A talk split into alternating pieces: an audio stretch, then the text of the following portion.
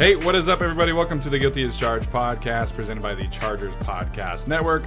My name is Steven and I am the host, as always. And joining me is the recently married Tyler Schoon. Tyler, what's up, man? I hope you had a really good weekend because I sure did. They say it, and it's true. The best day of your life. I don't know how many perfect days I've ever had. That was a perfect day. Best day of my life. We've been talking about it, reminiscing, crying, cheering, laughing. It's just been, it was a great day. It was a perfect day, and I'm glad you were there to celebrate it with me.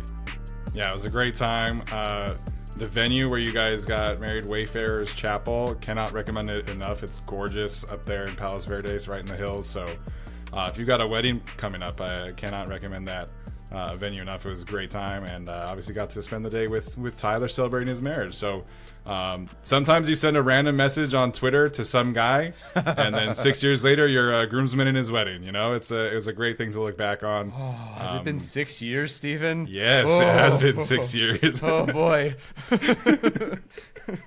so you know, uh, you know, it was a, it was a great weekend to reflect back on on how far Tyler and I have come, and um, you know, we've got our first training camp coming up in the next couple weeks here, uh, covering the Chargers for the Chargers. So, so that should be a lot of fun as well. And uh, excited to dive into today's show where we're going to be covering the uh, biggest preseason or and uh, training camp position battles that the Chargers are going to have to solve this time around. So we've talked a little bit about here and there about certain players fitting into certain roles.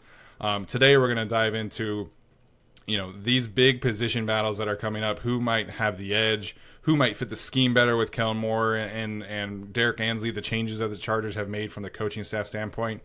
And then uh, we're to pick a winner uh, of who's to do uh, who's to do the best in the training camp in the preseason. So we did this last year um, on our own channel and we're excited to get back to it this year. Tyler uh, what's up man? How are you excited about this I'm really excited. It, training. this is the last episode before it's the week of training camp when sort of real football can finally begin. So I'm excited. I can't wait to be 100% wrong on all of these, but it's still exciting to talk about. Yeah, last year we had a bit of a mixed bag, but we got some of them right. You know, uh, so we'll we'll see what happens this year. Um, obviously, training camp is is right around the corner super excited for that. I've been watching the quarterback series on Netflix and listening to play callers the from the Athletic. So it's been a nice ramp up to uh, the real meat of football season, which is starting the next couple weeks, and I'm excited to get to it. As always, before we dive into today's show, Tyler and I are fans of the Chargers, just like you guys are. We are independent content creators for the Chargers. We are not Chargers employees, and as such, the opinions that we share on today's show and every show are not always reflective of the Chargers organization themselves. So, um, you know, there's going to be some evaluations of players today, an example, and uh, you know that's not necessarily how the, necessarily how the team is going to feel. These are our opinions. You know, we do the research, we do the film watch, and uh, we we form these opinions just like you guys do. So, um, yeah, Tyler. That being said, let's dive in here. Uh, we have an outline, obviously, as we always do, prepare, and uh, we're going to dive into some of these specific position battles. Uh, I think it's only right that we start with arguably the biggest question mark of any uh, offseason storyline outside of Kellen Moore for the Chargers is what kind of happens at cornerback. Um, for the sake of this specific argument, we're focusing in on the Chargers slot corner, um, their star position, as Brandon Staley likes to call it, nickelback, whatever you want to term it nowadays, is, is kind of moving around, right? But uh, for the sake of the argument, we're going to focus in on that slot position, and we're going to assume that J.C. Jackson is at least healthy by the start of the regular season. So, um, the contenders here, Tyler, who do you think is really in contention to ultimately start in the slot? And let's let's get started. Who do you think maybe has uh, some strengths that we can outline here? Ooh, okay. So I would say it's obviously Asante Samuel Jr. and Jaw Taylor even in OTAs, they've been they've been rotating as the one and the two. If one of these guys is going to, if anyone's going to play it, it's going to be one of these guys. But it's not as easy as I think maybe some Chargers fans believe it is to decide who the winner of this is going to be. And in fact, I kind of came into this with an idea of who I would suggest and guess is going to be the winner. But then after looking at stats and kind of you know evaluating everything, I still don't know. I really don't know. Even by the end yeah. of this just talking on this channel right now, I might change my mind before I give my actual answer. So we'll see. Maybe you can convince me um, because these are two guys that are at sort of different maybe points in their career, or maybe are perceived by the team or even in the stat sheet as having different strengths than the others. So depends where you want to go with this. I'll start with Asante Samuel Jr., who I think I should at least be considered the favorite potentially um, mm-hmm. because he does have more of the years. Um, because I do think, and I think you and I agree, and I think everyone would agree, regardless if we'll get into the run game stuff in a bit, we do think Asante Samuel Jr. is the better corner. And he did finish the season last year with a great game. Asante Samuel Jr. is a walking, game changing play waiting to happen.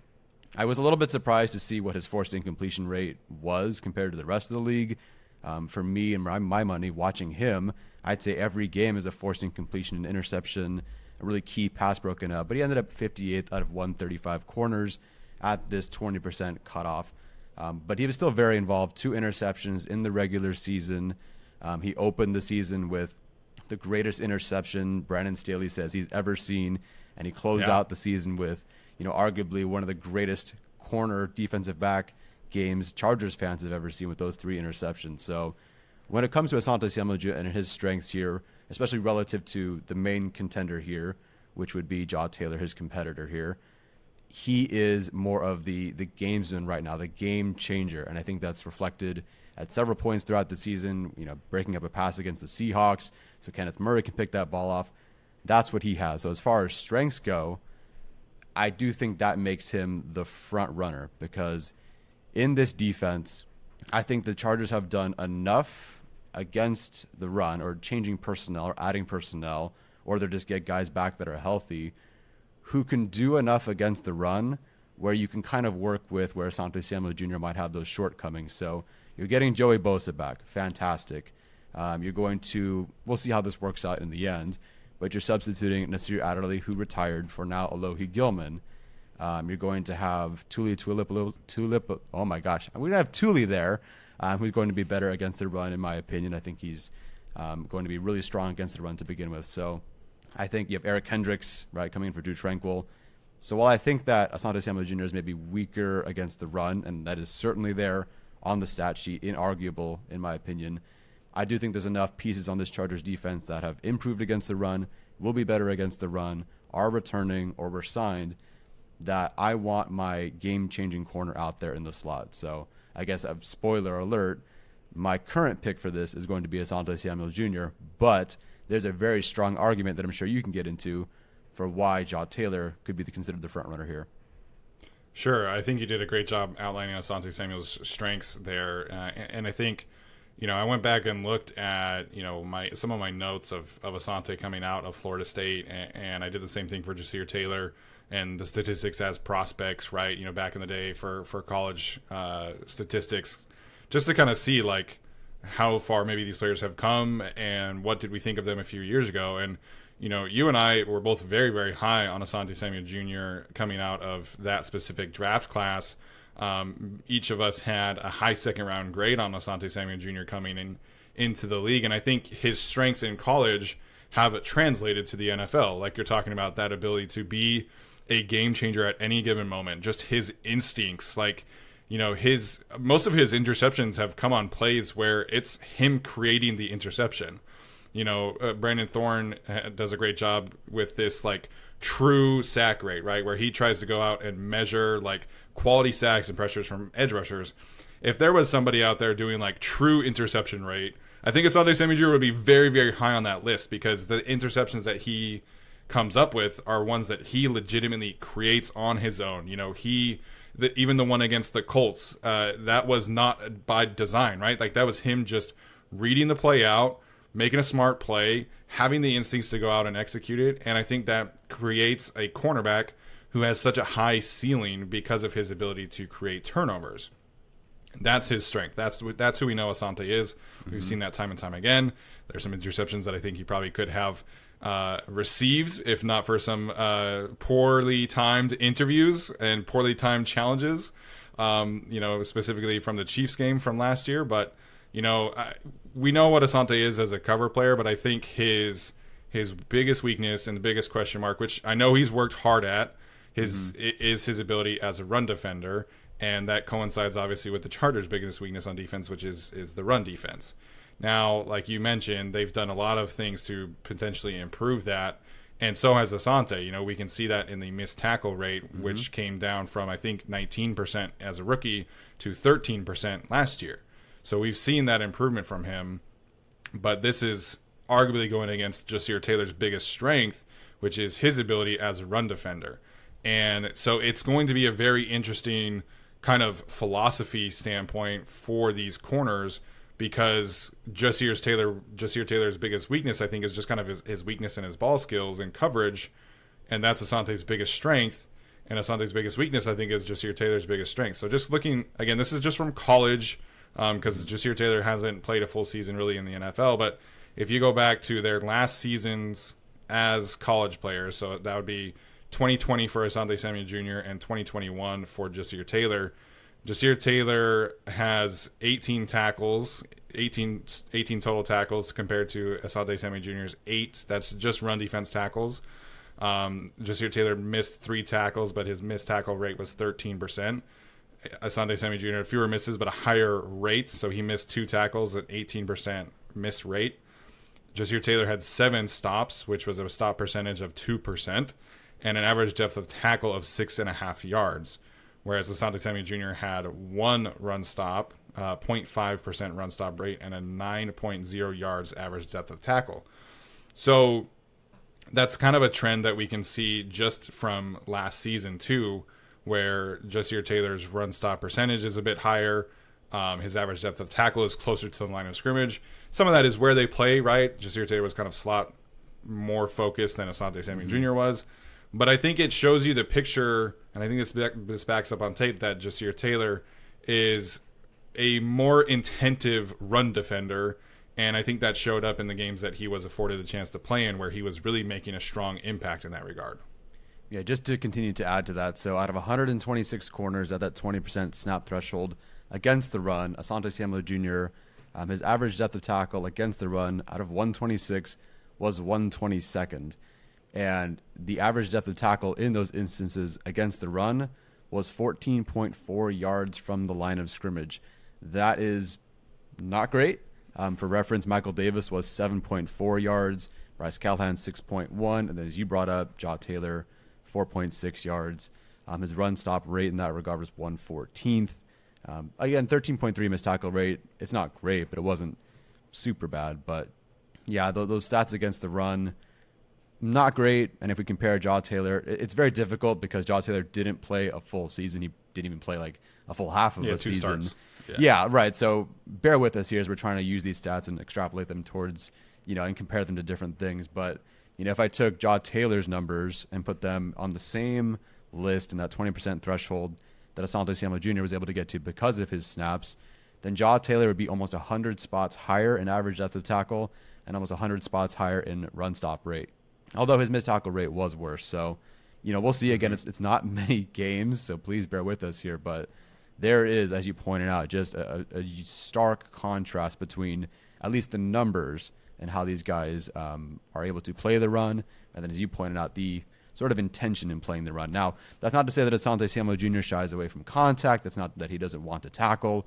We saw against the Houston Texans, they threw several wide receiver screens. That was a fantastic game for Asante Samuel Jr. as a right. tackler. He does want to go tackle. He does want to go make those plays. It's just at this point in their careers, granted, Jaw Taylor, very small sample size. Jaw Taylor is just a bit better at it. And that's also why he's such a good special teams player, because that same mentality and what he can do. Yeah, and I think part of this too is Asante's mindset, right? Like I, I think we've seen – glimpses of him having that true like CB1 alpha mentality. And mm-hmm. that showed up against the Raiders in week one last year, where, you know, JC Jackson kind of is, has this phantom injury and they need somebody to cover Davante Adams for the whole game. And Asante went right at him the entire game. There was certainly some misses, right? I mean, it's Davante Adams, but, you know, Asante was right up there every single moment. So I think that Asante Samuel, if given the task of to be the slot corner for the Chargers, would rise to the occasion and improve his run defense. I think we've seen that in at least glimpses, uh, in, you know, particularly the missed tackle rate. So that is definitely a part of it too. But even if he improves, it's not his strong suit. Whereas I think that is Ja'Sir Taylor's. You know, that's what he brings to the table is his ability as a tackler, as a run defender, and as a blitzer too. So, um, Tyler, I think we're both kind of leaning the same way here. But is Asante officially your pick to win the starting slot position? Very difficult. I'll bring up a couple more things and then I'll officially give the Okay. verdict, even though I sort of gave one. Um, we'll see about J.C. Jackson, right? Because how much he like, this could be moot point, right? That J.C. Jackson could miss the first four games, and no matter what, John Taylor's probably the starting slot because Asante Samuel Jr. is on the outside. But depending on how much time he misses, let's say he misses all of training camp or or most of it, most of the preseason, Jaw Taylor will have been if what you know Daniel Popper's reporting about him being the starting slot at OTAs, he'll have been the starter for four, five weeks, six weeks if you include OTAs, and that's a long time to be out there as that starter and considered that starter, and then for them to suddenly make a switch would be uh, interesting to say the least. It may be things a bit more difficult. It's also worth pointing out, and I think this is something we have not talked about yet, the start of the Chargers season. Because what are the Ch- Chargers' first two opponents? It's the Miami Dolphins, the game where Jaw Taylor had to start and played really, really well against Jaylen Waddle, Tyreek Hill, you know, in that offense. So a really, really good game there. The next game is against the Tennessee Titans. Now, granted, maybe they're going to throw it to DeAndre Hopkins now 37 times, but I don't see that happening. I, I still see the Yeah. priority there being stopping Derrick Henry. And in that game, Jaw Taylor played more run defense snaps than Asante Samuel Jr. because they wanted to stop the run. So, like I said, it's very difficult to pick who is going to win here because there's a legitimate argument for both. I just think you need to put that game changer out there. I would love to have the guy out there. Not that Jaw Taylor can't. In fact, their forced incompletion rate is only off by like two. Small sample size. I do believe Asante Samuel Jr. wins it. I'd be happy if either did. The Chargers are very fortunate that they have this quote unquote problem, but I think he ends up winning it. And I, I think the Chargers have done enough against the run in enough areas to afford, you know, the the risk, I guess, of having Asante Samuel Jr. out there against the run because I think what he does against the pass far outweighs anything else. Yeah, I agree. Great problem to have. You know, I, I think we're a bit higher on Ja'Sir Taylor than than a lot of other people might be. You know, from the outside looking in. Um, so this is a great problem to have, absolutely. But I, I do agree. I think Asante Samuel Jr. and what he brings to the table w- is eventually going to win out. We'll see what happens with J.C. Jackson. Um, that being said, I do think we'll see a lot of Ja'Sir Taylor this year. You know, we've seen Absolutely. how much they value him as a run defender, how much they value him as a special teams player.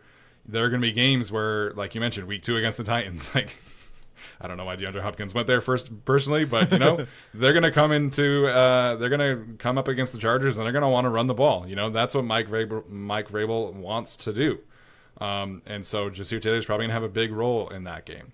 You know, if they play the, I mean, when they play the Chicago Bears, you know, they're a team that's going to want to run the football. The Detroit Lions, they're a team that's going to want to run the football. And so, w- even if Asante Samuel Jr. is the starter, and I, that's my pick as well, I still think that we're going to see Ja'Sir Taylor have a role for this team, and I think he's going to have uh, have a really good season for them. And I think Asante is going to have a great season for them too. So, again, very good problem to have. Um, this is definitely the biggest, most important position battle, in my opinion. And I think Tyler is, is of the same mindset.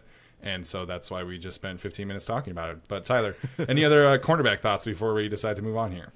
I hope everyone's healthy and I hope everyone has 30 interceptions and we're all fantastic and all's good. Everyone's great. Career Yes. years. Yes, 100%. Lots of flexibility this year, hopefully. Um, all right. If not for cornerback, maybe the biggest position battle is the kicker battle, uh, which is a, a rare win for the Chargers because this is a battle between two legitimately good kickers and Cameron Dicker and Mr. Dustin Hopkins, who uh, received a contract extension last offseason. So financial implications here may be playing a role here. But just to go over the numbers really quickly here. Um, Last season, Cameron Dicker was 27 of 27 on extra points, and Dustin Hopkins was 12 for 12. From a field goal percentage standpoint, um, Cameron Dicker was 24 of 26 for 92%, uh, which actually led the league, uh, apparently, according to the 33rd team, which I hadn't realized. Um, and then Dustin Hopkins was 9 of 10 on the season for 90%. Um, maybe one of the the more underrated aspects of kicking is is kind of kicking from distance. Uh, so from 50 plus yards, the Chargers only attempted two all season, both by Cameron Dicker. He was one for two. So, uh, Tyler, what do you make of the of the kicker position battle? Position battle heading into training camp. It's kind of a, like I said, this is a rare thing. Usually, it's a lot of uncertainty, but this time we know the Chargers have two really quality kickers here. Yeah, it's not just picking a lesser of two evils. I mean, you have Dustin Hopkins, who's 20th all time in field goal percentage in NFL history. He scored 791 points in his career. Um, he has, I guess, for what it's worth, hit both of his both of his postseason field goals. Granted, that was for Washington. Um, he's been great for the Chargers, so that's that's one guy that they have. Oh, and the last time we saw him, he went four for four on field goals and hit his extra point on prime time against a division rival and had a game winner in overtime while falling down every single field goal because he couldn't he couldn't stand anymore. He was injured, he was hurt, and that was the last game that he played. But he gutted it out for the team and won AFC Special Teams Player of the Week. That's one kicker. Then you got this other rookie who won a you know conference you know Special Teams Player of the Week for two different conferences for the NFC with the Eagles and the AFC for the Chargers.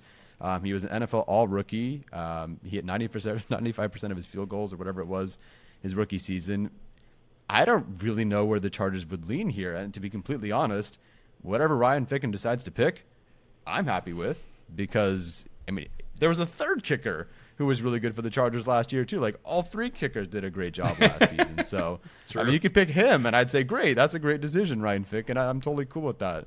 Um, and unfortunately, there's really no tiebreaker for kicks at 50 plus because you know, Dustin Hopkins is about 50 50, but he didn't hit one for the Chargers last season. Then Cameron Dicker has barely had any opportunities to hit them. So there's really no tiebreaker there either. So I, I guess ultimately, this comes down to the fact that Dustin Hopkins is 20th all time in field goal percentage, has 791 points scored to his name, has played in the postseason, has hit both his field goals in the postseason, and he was the guy that the Chargers gave the money to. So he's kind of, in a way, Ryan Ficken's guy initially as well. Granted, maybe he could have come back last season, but Cameron Dicker was, I mean, they rode a hot hand, and he was fantastic the entire rest of the way. So it's really a, a, coin toss at this point. So at this point, I just lean experience here and the fact that you at least know what you're getting with Dustin Hopkins. There might be a bit more you could reach with Cameron Dicker, and that's very possible. But I think you know what you have with Dustin Hopkins, and frankly, in a season where like this might be it, like the Chargers need to go win and they need to go far in the postseason. They might want to take the sure thing that they paid the money to that they know about, rather than someone who's I hate to say they're unsure about because again Cameron Dicker was fantastic, but you just know a bit more about Dustin Hopkins. He is a, he is a veteran, so I'm leaning that direction. But I'm happy with either man. Yeah, like another great problem for the Chargers to have. Uh, quick shout out to Mr. Taylor Bertolet, who was the third kicker that Tyler mentioned. Uh, nine for nine on kicks for the Chargers last year although he didn't attempt a single field goal over 32 yards. So, you know, is what it is. But hey, nine for nine, kicker off the street. We'll take that any day of the week. Um, yeah, this is a really interesting one because, you know, financially, like I think we have two very opposite ends of the spectrum, like you're talking about. The Chargers did choose to pay Dustin Hopkins. Uh, last offseason, you know, he was awarded a, a really nice contract, you know, totaling mm-hmm. uh, potential uh, value of, of nearly $10 million. And, you know, this is a, a, kicker who has a very strong history. Like you mentioned, one of the more accurate kickers in NFL history. He's been there, he's done that. Um, he showed up for the Chargers in clutch moments. And, you know, there is that feeling of comfortability with Dustin Hopkins. There's also the opposite end of the financial spectrum where the Chargers are heading towards a very, you know, cap tight couple of seasons with uh, that's even before we get to Justin Justin Herbert's contract extension. And if the Chargers can manage to trade Dustin Hopkins this uh, during the preseason, they would save $2.2 million this year and $4.75 million next year. And they would have to give they would have to give Cameron Dicker another contract after the season. But financially, you're saving a, a good amount of money by choosing Cameron Dicker. Cameron Dicker obviously has to go out and earn it. And I, I think there is some like there's a tiny amount of doubt in my head that Cameron Dicker just kind of caught lightning in a bottle this past season for the Chargers, no pun intended. Um, and just had a great season under a great special teams coach. You know, Ryan Ficken is proven to be a, really great special teams coach. You know, he's working with a former NFL kicker too in uh, Chris Gould. So this is really like an ideal situation for a kicker, which is kind of crazy to talk about from a, being a Chargers fan. Um, what if it, this is just kind of what if last season was as good as it gets for Cameron Dicker? Mm-hmm. And what if we never see him reach last season again? So there's there's a tiny bit of doubt in my mind towards what version of Cameron Dicker can become. But then also a very large part of, of my brain is thinking, okay, what if Cameron Dicker can be best kicker in the league potential? Mm-hmm. You know, do you want to pass on that kind of potential for what you know in Dustin Hopkins? So this is a very interesting battle. Again, very rare territory for the Chargers. I'm leaning towards Cameron Dicker. I think Cameron Dicker nice has just something different about him. Mm-hmm. And I know he only got the the two chances from 50 plus, but I think there's more to his game than what he was allowed to show last season. You know, at the University of Texas, I believe he hit a 56 yard field goal uh, as a junior, and then um, was hitting regularly at the Senior Bowl from 50 plus as well in those practices. So I still think you have a lot more potential with Cameron Dicker. I think the finances just kind of makes it make sense for me. But I totally understand why someone would choose Dustin Hopkins because you know what you're getting with him. You know how the team feels about him and just like that safeness that he brings to the table. Yeah, uh, if they go with Cameron Dicker again, I would be happy with that. Totally fine with that. You just hey, you're bringing back a guy who hit you know 90% plus, you know, in his rookie season, game-winning field goals, you name it. Everything was great you're in a you're, you have a luxury here because you have Ryan Ficken, the ultimate stabilizer here. In the same way that we're all excited for really any defensive tackle who makes this team because they have Jay Rodgers. Like they'll mm-hmm. become better than they possibly could be. Like their potential will be reached. Whatever that is, it'll be reached. So if you're going to again, gamble is an odd word to say for a kicker who was so good last year. But if right. you're going to gamble on a guy you don't know as much about, you're in a great spot to do that. I think you're in a fantastic spot to do that. And worst case scenario, if things don't work out and he's not a great kicker, just go for it on fourth down. You know, go for it. you, you, got a pretty good quarterback, um, so you know, maybe you can just go for it on fourth down more. Yeah, there you go. Uh, again, very curious to see how this one uh, unfolds throughout the season. I think Daniel Popper reporting that basically both are right neck and neck uh, thus far. Again, have not gone to training camp yet, um, but in their limited opportunities, both kickers have, have basically performed about the same. So. Mm-hmm um, going to be interesting to see how Brandon Staley and Tom Telesco and company, you know, decide to handle this position battle. All right, Tyler, uh, which position battle uh, is your next most interesting one that you want to hit here? Ooh, I guess RB2. And I, will say that specifically because I will walk back my previous comments on a show, like the first, second, or third episode that we did about a certain Isaiah Spiller winning the job. Now, can he win the job? Absolutely. Does Isaiah Spill have a bright future in this league? Absolutely. Will he do it? We'll see. I, I just think, like, I know Spiller's been working with you know strength and conditioning coaches. He's been getting stronger, running faster. He's running routes. He's doing all the right things. He's a young guy who, you know, by all accounts, has done everything he's supposed to to become that NFL running back but I, I, just think we've also seen Joshua Kelley take that step forward himself, and now he has another offseason to work with. You know, whatever team he worked with last offseason to change his entire body and the way that he ran the football and could run the football. He has another offseason to do that. And so I think that, and as we talked about before, Joshua Kelley could take that Trey Pipkins like jump from, you know, the 2021, um, 2020 classes um, I, think he's the most primed to do that of those classes in terms of making that jump. He is in a contract year. And I think what it really came down to for me, though, is that he just right now feels like the better complement to Austin Ekeler. Um, and, and, maybe I should have leaned with that a few months ago when I made the bold prediction, I guess, of Isaiah Spiller winning RB2. And that is something I, I could see happening during the season at some point. Joshua Kelley hasn't always been healthy for an entire year. So if Isaiah Spiller gets that shot, he may never let it go, but I think heading into training camp, heading into the season, I think it is going to be Joshua Kelley, and I think he's going. He has to have the best year of his career because uh, the running back market's not so great right now. If you didn't notice on social media today, uh, running backs aren't so happy about it. So he's got to have the best year of his career, and I think he's going to. Yeah, and you know, I think it's also important to point out here that Austin Ekeler, Joshua Kelley, and Larry Rountree all free agents after the season. So certainly an opportunity for Joshua Kelley to maybe work his way into a long-term future here with the Chargers. You know, I, I, obviously anything can happen. Austin Ekeler could come back next year as well. Um, let's talk about maybe how these two players differentiate themselves from the other. If you were to kind of lean into the Isaiah Spiller take from earlier, what would your argument be about Spiller beating out Joshua Kelley? outside of health, which I think we'll see. Isaiah Spiller has not played that much, but he could be just a healthy guy. I believe as a pass catcher, that's what the Chargers. I think that's what the Chargers were going into to lean into last season. I don't really know what happened because Joshua Kelley was kind of clearly the RB two last offseason and in training camp. But then you see Isaiah Spiller on a wheel route, on an angle route, working out of the backfield as that receiving option. Now, granted, different offensive coordinator, different scheme. Like everything's going to be different. So we'll see what the role is for him this year. But I think Isaiah Spiller, even from college, he's just a very, very good receiving back. And that goes beyond just the, you know, dump it off to the flat type. Like, no, a guy who can actually work down the field, mm-hmm. beat linebackers, etc.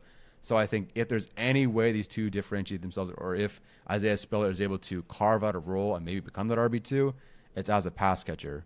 But is that more valuable than Joshua Kelley as the runner, who can also catch passes as we've seen? Not sure.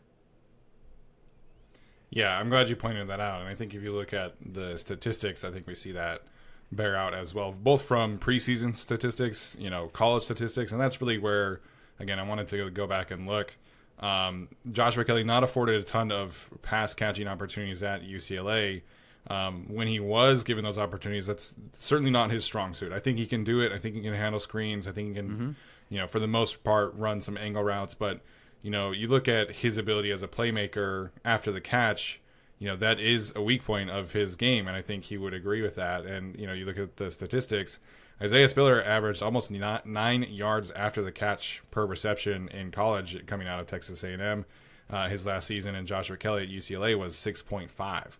And you look at this past uh, season, again, limited opportunities for both. Austin Ekeler is going to get a ton of opportunities as a as a pass catcher, right? Um, but you know, Isaiah Spiller on his few targets averaged 7.7 yards after the catch, and and Joshua Kelley was 6.5. So a- again, limited sample size here, but th- that's a way that Isaiah Spiller can certainly create a role for himself. You know, Austin Ekeler is really the only pass catcher of this backfield. You know, even of the undrafted guys, I wouldn't necessarily call that a strength for any of them. So if you know Kellen Moore has this idea where we're going to use Austin Ekeler more as a receiver in terms of splitting him out wide, putting him in the slot, maybe like Shane Steichen and all those guys used to do back in the day, like he did with Tony Pollard last season. Maybe that gives Isaiah Spiller some opportunities to, you know, get some receptions out of the backfield, running some angle routes, running some choice routes, wheel routes, whatever the case may be. I think that is a way for he for him to, um, you know, earn some reps. And I think the other way too is obviously in pass protection. I think Austin Ekeler is incredibly underrated in that regard.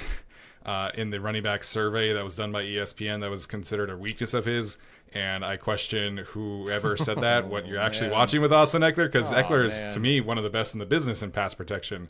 Like he's teach tape in that regard. Um, Joshua Kelley can do it, but it's not it's not to that same kind of level as what the Chargers have in Austin Ekeler, and I think that's a big reason why Ekeler was kept in the backfield so much last season. So, can Isaiah Spiller come in, show a ton of improvement in that specific regard, and push Austin Ekeler in terms of pass protection, and say, hey, like I can handle this part of the running back rotation? That gives the Chargers a, a huge amount of flexibility and it would allow Isaiah Spiller to say, "Hey, like I, I'm a trustworthy pass catcher. I can work into into pass protection, and that's a very valuable role for this offense." But that's the word I keep hearing, right? And I've been saying it, and you've been saying it. Role. We keep saying the word role, and I think that's where Isaiah Spiller might fall this year. Like he'll have a role. He should have a role on this team in this offense mm-hmm. with everything you just talked about. But is that role RB two? I I don't think so, and I, I don't believe you believe so either. No, I, I do think that Joshua Kelley and his ability on the ground is is is superior at this point, and that's not mm-hmm. necessarily an indictment on Isaiah Spiller. I mean, he was 20 years old when he was drafted, right? Like the Chargers knew his potential, and they knew that the age was to the point where they, that might take a little bit of development, and that's okay. Like players take time to develop, like you just mentioned Trey Pipkins. You know, um, maybe Isaiah Spiller just needs some time to adjust to the league, right? But Joshua Kelley, you know, averaged over four yards per carry last season. Last season, he was at 2.8 yards per contact after or yards after contact per attempt, excuse me, and that's a real necessity to play behind Austin Ekeler because he's going to do so many other things that you have to have a guy who can give you the tough yards. And I think that's more Joshua Kelley's game than it is Isaiah Spiller's. Yeah, I would agree. Um, I would like to transition to the safeties now. as Someone else from Yeah. the 2022 class. Uh, we were sort of messaging back and forth, like, what do we talk about here for the safety battle? Because, you know, I think JT Woods, at least in my eyes, is the default safety three. Could kind of depend, you know, if one player gets hurt, if Derwin James gets hurt, then maybe you could see someone like Raheem Layne or Mark Webb or whoever wins it being that backup box safety type. But then again, I think they would just move Alohi Gilman closer to the line of scrimmage, and then they would have JT Woods be the safety three. So I think JT Woods is, is kind of the safety three by default for now. Um, does that mean that someone cannot beat him in camp? No, I don't think. I, I think it could be wide open, but for now, I think he's the default three. So now we're looking at safety four and that final spot for the Chargers involving another player from 2022 and that class, but as an undrafted free agent. That's Raheem Layne. You have a player from 2021 and Mark Webb. Um, I guess you could in- include AJ Finley, who you, we both really liked from Ole Miss, as a player to make the roster. So, as far as the safety four position goes, or even safety three, if you want to go that route, how do you see that playing out? Who do you see as the favorite so far? I think the favorite has to be Raheem Layne, uh, in part because of what we've talked about with special teams ability and and how much Ryan Ficken identified him and said, "I need this guy on the roster because of what he can do on special teams." That doesn't mean he's safe, right? Like the Chargers need reliable, versatile safeties to be able to play this kind of defense, and you know, with Derwin James doing so many other things, playing as a pass rusher, as a big slot defender, as a linebacker, essentially at certain times, you have to have reliable players behind him. And so I, I, I think this is we can view this essentially as a wide open race, in my opinion.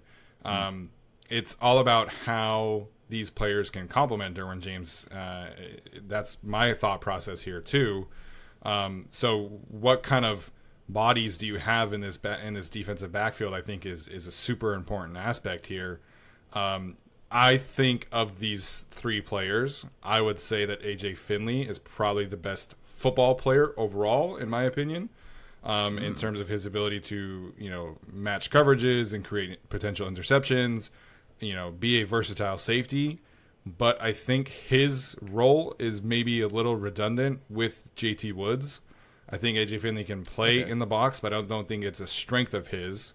So to me, I think AJ Finley has an outside chance looking in, but mm. really this is Raheem Layne versus Mark Webb because I think both of those bring a different level of physicality that the mm-hmm. Chargers need alongside Derwin James to be able to kind of fill in that that role whenever Derwin goes up to the line of scrimmage, whenever he's covering in the slot. They need a little bit more physicality, and so I like AJ Finley the best as a player, mm-hmm. but then we have to add in special teams. And we also have to add in like covering up some some areas where Derwin James is, filling in as well.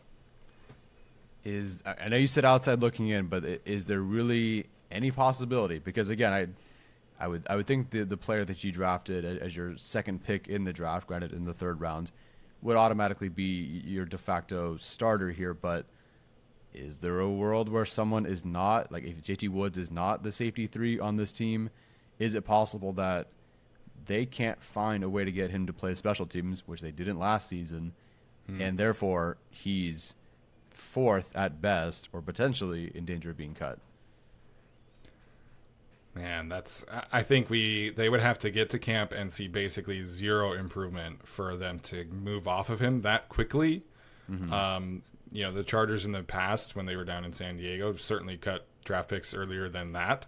Um, but I, I think that they're going to want to give JT Woods his chance, and for him to prove that what he can do alongside Derwin James and Alohi Gilman. So I think AJ Finley would have to come in and be like very clearly or clearly the better player for them to potentially consider cutting JT Woods. Um, is that possible? Sure. I like. I still believe in JT Woods' talent. Me too. That you know this is a guy who can come in and make an impact. Like you don't lead college football in interceptions and just not not be able to figure something out. So um, Yeah. I, I think that they'll be able to get the most out of him. Um, but I do like AJ Finley a lot, and I, I hope they're at least able to keep him around on the practice squad. And who knows? Maybe they maybe he plays so well that they decide to keep him and JT Woods. You keep five safeties instead of four. That's a possibility here as well. Yeah, that's what I'm kind of wondering too. Is is do you find that you have a problem here? Like we've been talking about, there's a couple of problems that the Chargers have at a couple of spots. Sure. Do you let Mark Webb hit the practice squad again? Like he, he's if anybody's watched him in camp, and anyone who's covered him or just sat down and watched Mark Webb in the brief moments that he's in camp, it's usually about two or three weeks or so, and then there's some sort of injury. But he's really good. Uh, he's an Yeah. excellent football player in camp. And so I could I could see a world where they do keep five. Maybe they decide that this is a great problem to have. We don't exactly have an answer at safety after Derwin James. We certainly don't have that next season when Alohi Gilman's a free agent. So maybe let's hold on to a couple of guys. Let's not keep a linebacker. Let's not keep a tight end or something or another running back or whatever. And let's try to work through some of these safeties. Yeah, I- think you know we'll we'll see how the, this gets sorted out in camp. But my, mm-hmm. my pick here is going to be Raheem Layne. Um, I, I think that might be yours as well. But I just think like the element of physicality that Raheem Layne brings to the table really makes him stand out among this crowd. And the Chargers are going to need that when Derwin James is doing other things, you know, a- around the line of scrimmage and stuff like that. So to me, Layne has the inside track and I think part of it is because of special teams, but also part of it is just like who he is as a football player. I, I love watching him on special teams. I love watching him, you know, defend the run, which I think is, is kind of a theme of today's show too. So I, I mm-hmm. think Raheem Layne is going to be my, be my pick here for safety four, barring a, a last minute veteran signing. Right, which could also certainly happen within the coming weeks or so. So yes, I agree. Just to clarify, safety four, I would say Raheem Layne is the favorite. Yeah, absolutely. All right, Tyler. Our last one here. We had we had some other ones we considered talking about, but um, you know, I think a lot of people are just kind of assuming that Tuli Tuipulotu is going to be edge three, and I think he certainly is the favorite in that regard. Um, but he's going to have to earn it, and Chris Rumph cer- certainly showed some flashes last season here. What do you make of the battle for edge three between uh, Chris Rumph and Tuli Tuipulotu? Yeah, I don't think you pick an edge rusher in the second round to not be the immediate backup to your Joey Bosa and Khalil Mack. But as I just talked about, the, I just watched the Chargers use a third and fourth rounder on two players who basically didn't play their rookie year. Granted, again, Tuli's second round pick, a bit more there. Um, but we've talked about this a couple of times. But Chris Rumph, at this point, offers more as an experienced rusher who knows how to work the, with the guys in the trenches. We talked about the stats. Um, you know, Morgan Fox said when I talked to him, they got so much better over the course of a year because they learned how to work with each other on rushes and timing and responsibility. Like they just knew unspoken bond and connection with each other on the field how to rush a certain way. And you certainly saw Chris Rumph, Morgan Fox, Kyle Van Noy, all these guys get better in the second half of the season because they figured out how to work with each other. Tuli is, I, hey, I thought he was awesome in college, but he is a rookie who technically wasn't a true edge in college. And he was the last Chargers rookie to sign his contract. Granted, that's not his fault. Um, so I think that there is a world here where Chris Rumph plays very early as the starter, I guess the edge three, and then Tuli does have to earn that. Like I do feel like you know Quentin Johnston said that he's already won the starting job. We'll see. I think that Chris Rumph is going to hold on to this for a bit, and let's not forget like Chris Rumph in the preseason and in camp is awesome. His rookie season um, in at, at that scrimmage, I think he had three sacks, and throughout the preseason, I think it's like ten pressures, couple of sacks, um, eight run stops or whatever it is. He's going to have a very, very good showing in training camp and in the preseason. I'm assuming he's going to bulk up. I don't know what Joey Bosa is going to call him this year. I don't know what we've graduated to, um, but I guess we'll find out. So I think Tuli ends up winning this, but I think it's going to come down to the wire. I think it's going to come down to the very end, and he'll have to earn it. Yeah, I think the good news here is that these guys are going to play a ton in the preseason. You know, Joey Bosa Khalil Mack probably not going to play a single snap in the preseason. So we'll get to see a lot of these guys, uh, you know, and that's how it was last year, you know, with Carlo Kemp and um, forgetting the other the other guy's name from last year. Emeka Egbule, um, and the other guy. Apologies there, um, but yeah, you know we saw a lot of those those guys be able to really get a ton of reps and, and, and duke it out, and you know Chris Rumph was was pretty clearly the best of that crowd, and I think we've we've seen him take some strides. He's gonna have to take some more though, and I think the versatility that Tuli Tuipulotu can bring to you and, and, and offer to this team, I think is just more than what Chris Rumph can do, because Tuli can kick inside, because he can work as a stand up rusher uh, over the middle like they did with Kyle Van Noy a little bit last year. So I think they it just offers more options with Tuli, and I think that he should be considered the favorite. I mean, they took him in the second round pick. Um, you know, something that Brandon Staley talked about on when he was on the Playmakers show, or not, excuse me, Playmakers, the Play Callers show with Jordan Rodriguez. Is that you know nowadays with these NFL defensive players, you have to have players who can give you multiple roles and allow you to have more flexibility. And, and even if, if that's a defensive lineman, you know, that offers you an advantage that another guy might not be able to. So I, I think what Tuli can do, also his ability as a run defender, I think lends itself towards him being the edge three. But similar to Ja'Sir Taylor, I think Chris Rumph is going to play this year, and I think we'll see him mm-hmm. make an impact and you know be able to to take some of those snaps away from Joey and Khalil and keep him fresh a little bit. So uh, in name, I think Tuli wins this edge three battle, but I do think Chris Rumph makes an impact on the season overall. Yeah, we didn't talk about a ton of battles today, but it really feels like the Chargers are in a good spot. Well, at least in the battles we talked about depth wise. Like I actually do feel really good. You know, if you're trying to make a case for each of these guys that we've talked about, or the three guys that we've talked about, each one has a way to contribute to this team, whether they're the starter or the you know the the dominant edge two or whatever edge three, whatever it is they're going to find a way to make play on this team. So it, it feels like it's a good problem to have this year. Yeah, it sure feels like the depth is, is better than previous years, and, and hopefully uh, that comes to fruition. All right, Tyler. Uh, any other position battle that you want to briefly bring up as something that's uh, maybe you know picking at your head lately? In one of these battles that maybe going under the radar a little bit. Um, let's see LB three and how that shakes out. I think we all assume that it is going to be you know, Kendricks is the starter. That's very obvious. Then we're assuming that it's Murray. Then we're assuming it's Henley. But I want to see Amen Ogbongbemiga play, and I want to see Nick Niemann play, and I want to see what they can do. Um, they're going to, I would imagine, make the team. They certainly held on mm-hmm. to them. No reason based on what they can do on special teams to not have them. But I am really curious how they work these guys in because I think both Amen and Nick have done great things in training camp, but in the preseason, not exactly like the you know on the field in the regular season. We haven't seen a lot of that. But I, I am curious what they're able to do in, in a competition there. Yeah, it's you know we've seen this team use kind of a three linebacker rotation in the past.